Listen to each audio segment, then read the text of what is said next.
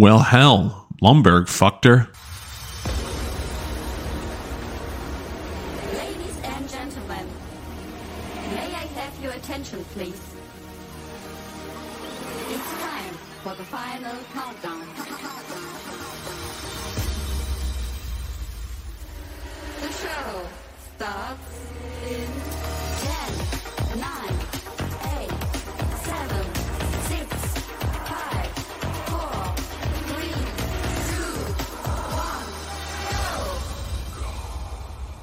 Episode 70. Sorry, I had a little pop up on my screen. You guys didn't hear that. But those for those of you that are watching on YouTube and Twitch right now, that's why I was staring at the screen blankly because a McAfee pop up decided to turn itself on. That's awesome. But this is episode number 70. Still can't believe we made it this far. 35 times 2, 10 times 7, shit like that. Fun fact there's no uh, famous baseball player that wore the number 70. I mean, there's baseball players that have, but none of them are actually good or famous. So there's that. And before we get started today, we're going to go ahead and get into the this date in history fact. History has its eyes August 31st, 1997, Princess Diana Diana of Wales tragically died in a car crash in Paris, France. While not an American event, the news has a profound impact on the United States, as Princess Diana was enormously popular among Americans. Her humanitarian work, including her high profile efforts to ban landmines, and her compassion towards AIDS patients has made her a beloved figure. Beloved or beloved? Beloved. I don't know. In the days following her death, American news channels covered this story extensively, and many, many Americans joined the world in mourning. Diana's charitable works and her candid approach to talking about her own struggles resonated with people in the U.S., transcending national boundaries. Her passing led to a wave of international sympathy and an outpouring of grief, including in the United States, where impromptu memorials sprung up at British consulates. The event also sparked conversations about the role of paparazzi and the media in the lives of public figures, a topic that remains relevant today. So while August 31st marks a tragic event, it also serves as a reminder of how interconnected the world has become and how a person's work and life can leave a lasting impact, even thousands of miles from your home. History has its the more you know. So, yesterday, before I got off, I forgot to mention completely, or I did mention it right before I got off, right before I hit stop record or ended the recording. I mentioned that Brady Boyd came to work with me yesterday. And this isn't the first time he's come to work. I'm positive I've mentioned it a few times on here. But whenever I say that to somebody, they're like, oh, really? Like, how does he act? And I'm like, he acts like a fucking dog. I'm like, he, first of all, he's the friendliest dog in the world. He wouldn't harm a fly. And we were talking about this yesterday at work. But he's super friendly. He's always happy to meet new people. He listens. He's smart. He's overall just a really good dog. So I don't have a problem with him coming in because I don't have to worry about him chewing a wire or like attacking somebody. You know, he's just happy to be there. So he hangs out at work. And what happens to him, which is kind of funny because he's a dog and he can't articulate this, obviously, but I can tell, is that he's super hyped up. He's happy to see everybody. He doesn't sleep at work, even though he's cranky because every time he tries to lay down, someone walks in, someone comes over, something happens and he has to say hi, get nosy, put his nose into everything. So he um he doesn't sleep because when I'm at work, I could see him on the cameras and it's not that he's sleeping the entire day, but he's laying around. He's not really doing much. He's looking out the window, he goes outside, but he's not like running around or playing or doing anything crazy. So when he's at work with me, he's not used to that.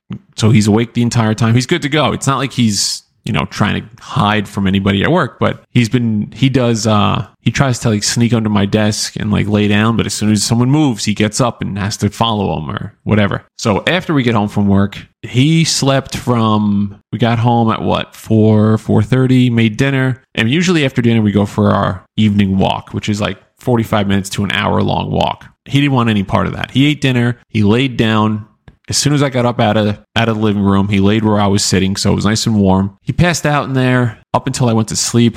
I had to like drag him outside to go to the bathroom before bed. He slept the entire night out on the couch. I had to wake him up to go for a walk this morning and he was just exhausted. And I'm like, yeah, man, now you know how I feel when I go to work. When I come home and I'm exhausted from work, now you know how I feel. And I got to do that shit five days a week. He did one, you know, and he was burnt out from that one day. But he's a good pup. He's since recovered and we went for our evening walk today. He got to play with his friends and shit. So he had a good time. But I tell him and I tell my the people at work, I'm like, if you want to bring your dogs in, that's fine. I'm like, but if they're bad dogs, like they're gonna have to leave. I'm not gonna tell you, like, you know, bring them out to pasture bring her, bring her back behind the shed and put her down or something. Like, but if you're if you, you can't do- like just know your dog. Like if it, if your dog sucks, that's fine. Just don't bring it into work. I don't want to have to deal with oh why is someone get bit at work? Why is there a dog in the office? You know that kind of thing, which is still a risk for Brady, obviously. But first, no one's gonna do that and he's never growled in an aggressive way at anybody. So never had a problem with him, but no one else brings their dogs in. I wish they did have a little dog day afternoon, something like that. So glad we got that out of the way. And I did say yesterday we were going to talk about the Montauk Project, which is the hit show, the hit series Stranger Things is loosely based on. So in the show, they, I don't know, the underground, the under, what the fuck do they call it? The over under? I don't know. I've only seen the first first season and then like half the second season, but they refer to it and it's loosely based on the Montauk Project. In my research about the Montauk Project, a lot of it says you can't talk about the Montauk Project without talking about the Philadelphia Project because that's where that shit came from. Philadelphia Project started also around the same time as the Manhattan Project. So this kind of goes to show in a broader picture that all these government projects were going on at the same time and because of compartmentalization I always have trouble with that word. Compartment compartmentalization. Compartmentalize. No, that's not it. Compartmentalize. I'm not going to say it. I'm going to say it wrong from here on out.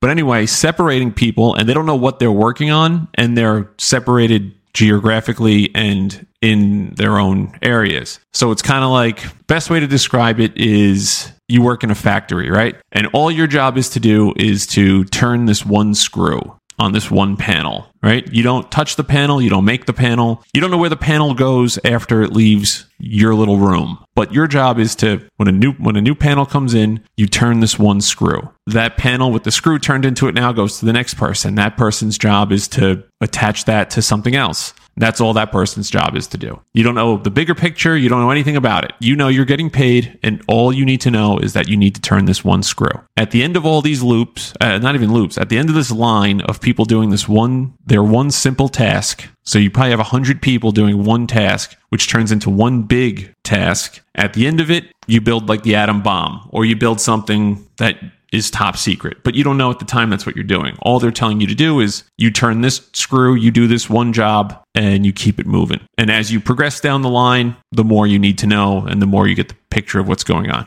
They did that with like the moon landing stuff, like building the um, lunar excursion module, the, the LEM. They did that with that because Grumman was out in Long Island, but they had factories all over the country, and they didn't want to. They didn't want the plans to be leaked to the Russians or the Soviets at that time. So they used compartmentalization to tamp down, clamp down, tamp down the possibility of leaks. Because if you don't know what you're working on, you're just again turning this one screw. You can't run and you know commit espionage. So, with all these projects that were going on at the time, no one knew what projects they were working on. They just said, you're doing this one mission, that's it. And, like, as obviously as you progress forward, you kind of get this going. So, the Philadelphia project, for those that don't know, because once I started researching the Montauk Project, Philadelphia Project comes up right behind it. And I got to tell you, the way I research is on TikTok. it's just so we're clear. First, I Google it. I try to find anything other than Reddit mostly. Although Reddit's a good spot to start, and then you go from there because Reddit can get some crazy shit on there. Someone posts a link, and the link is some shitty website that somebody made that it's like a it's a dot com and it's exactly it's like Philadelphia experiment conspiracy.com. Like I wonder what that's going to be about. So you got to watch out for the bias and all that shit. But TikTok, I don't know why, but I always believe TikTok for some reason. Whenever TikTok says it, it must be true. It's not like that with anything else. I don't believe a goddamn thing I read on Twitter unless it's from like a news source. But even now with the blue check mark thing and all that stuff, still hard to come by. But for some reason, TikTok, I hear it on there. I'm like, that's real news. It's, you know, because YouTube, it's all, you type in, especially now, I know I went on a rant about this one time, but you type in like 9 11 inside job, it's going to tell you articles from like ABC News on why 9 11 wasn't an inside job. You know, it's all you can tell it's moderated to all hell. TikTok, they don't have that. they have some weirdo whose job is to get as many likes as he wants or as he can and all this stuff. And he's telling you about these conspiracies because he knows somebody. They don't even say they know anybody. They just start speaking sometimes. And you know, I'm like, oh, that must be true. This guy knows. He said that he's the highest person in the military and he knows. So I'm going to believe him. But anyway, I digress. Back to the Philadelphia experiment, right? So it's an alleged military experiment, although there's accounts of this actually occurring. It's said to have been several Navy naval squadrons, fleets, naval fleets uh, that took place in Philadelphia uh, in the naval shipyard in 1943. The experiment claims that the USS Eldridge, a Navy destroyer, was being experimented on to create an invisible shield around it, or turn it, making a shield around it that turned it invisible. So it was invisible to radar and the naked eye. There were some people that worked on it. Alleg- again, allegedly, the key people involved were Albert Einstein, because he came up with the unified field theory, which he supposedly developed but never published. Again, TikTok man. Franklin Reno, Dr. Franklin Reno, the project's lead scientist, was inspired by Einstein's work and carried it out, and then Navy personnel from the USS Eldridge. So what happened was, in trying to turn a entire ship invisible, they succeeded. This is what this is how it happened, right? They succeeded by doing it. And again, TikTok has videos and pictures of this shit. So they succeeded in turning this thing invisible using like quantum mechanics and all this stuff. You know, neutrons, electrons, all that stuff. They do it, and when they came back, when they brought it back to light so you can see it again, all the people that were on the ship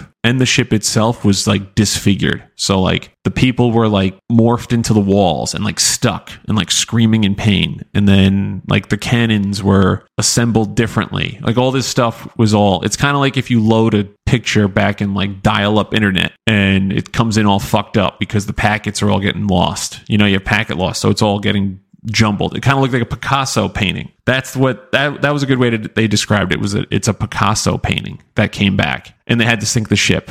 So because they were like, these people are suffering, we don't know what to do, we don't know where this where this ship came. This wasn't the ship we disappeared. This is totally different. So they ended up sinking the ship and scrapping the entire project. And now the Montauk project, switching gears, was a series of U.S secret U.S. government projects conducted at Camp Hero or the Montauk Air Force Station in Montauk, Long Island. If you're from Montauk, or obviously if you know where Montauk is, there is a big difference between the people that call it the end and the people that call it the beginning. This is just fun fact. The project is said to have explored psychological warfare, time travel, and even contact with extra extraterrestrial life. The project is said to have taken place from the early 1970s until 1983. The people involved included Preston Nichols, a key whistleblower who claimed to have recovered repressed memories of his involvement. I think he was hypnotized. Al Bielek, Bielek, another whistleblower who claimed to have been part of the, both the Philadelphia experiment and the Montauk project, and Duncan Cameron, allegedly involved in psychic research within the project. So here's how it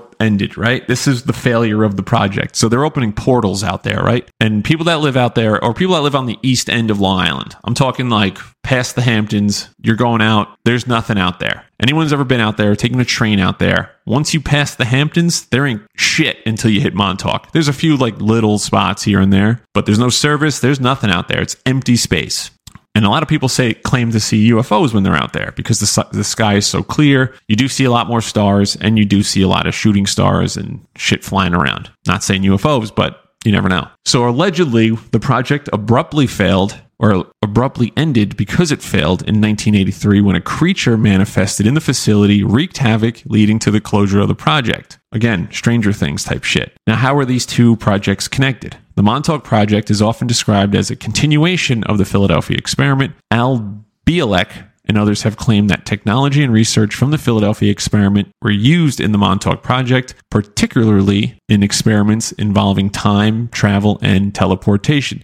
Particularly and compartmentalization are the two words I really can't pronounce. Don't know why, never could. Compartmentalization, particularly, particularly weird. Now, all the evidence suggests that none of this shit is true, but these projects did exist. There were projects called the Montauk Project and the Philadelphia Experiment. However, no one There's no credible source on any of this shit actually happening. A fucking monster coming out of a portal and wreaking havoc out in Montauk? I don't believe it. That's probably where they got the name the sloppy tuna from. But and then the Philadelphia experiment, again, they sent it through like a portal to to make it invisible. It comes back all disfigured and people are stuck in the walls and it comes back like a Picasso painting. But there's whistleblowers. And you got to remember this is back people are they're the government's ex- experimenting LSD on people, you know? Maybe they just made this shit up. Who knows? We weren't there, so we'll never know. But I've heard the Montauk Project in it was Stranger Things, and I believe the X Files had a series on it. Um, I want to say what was that movie?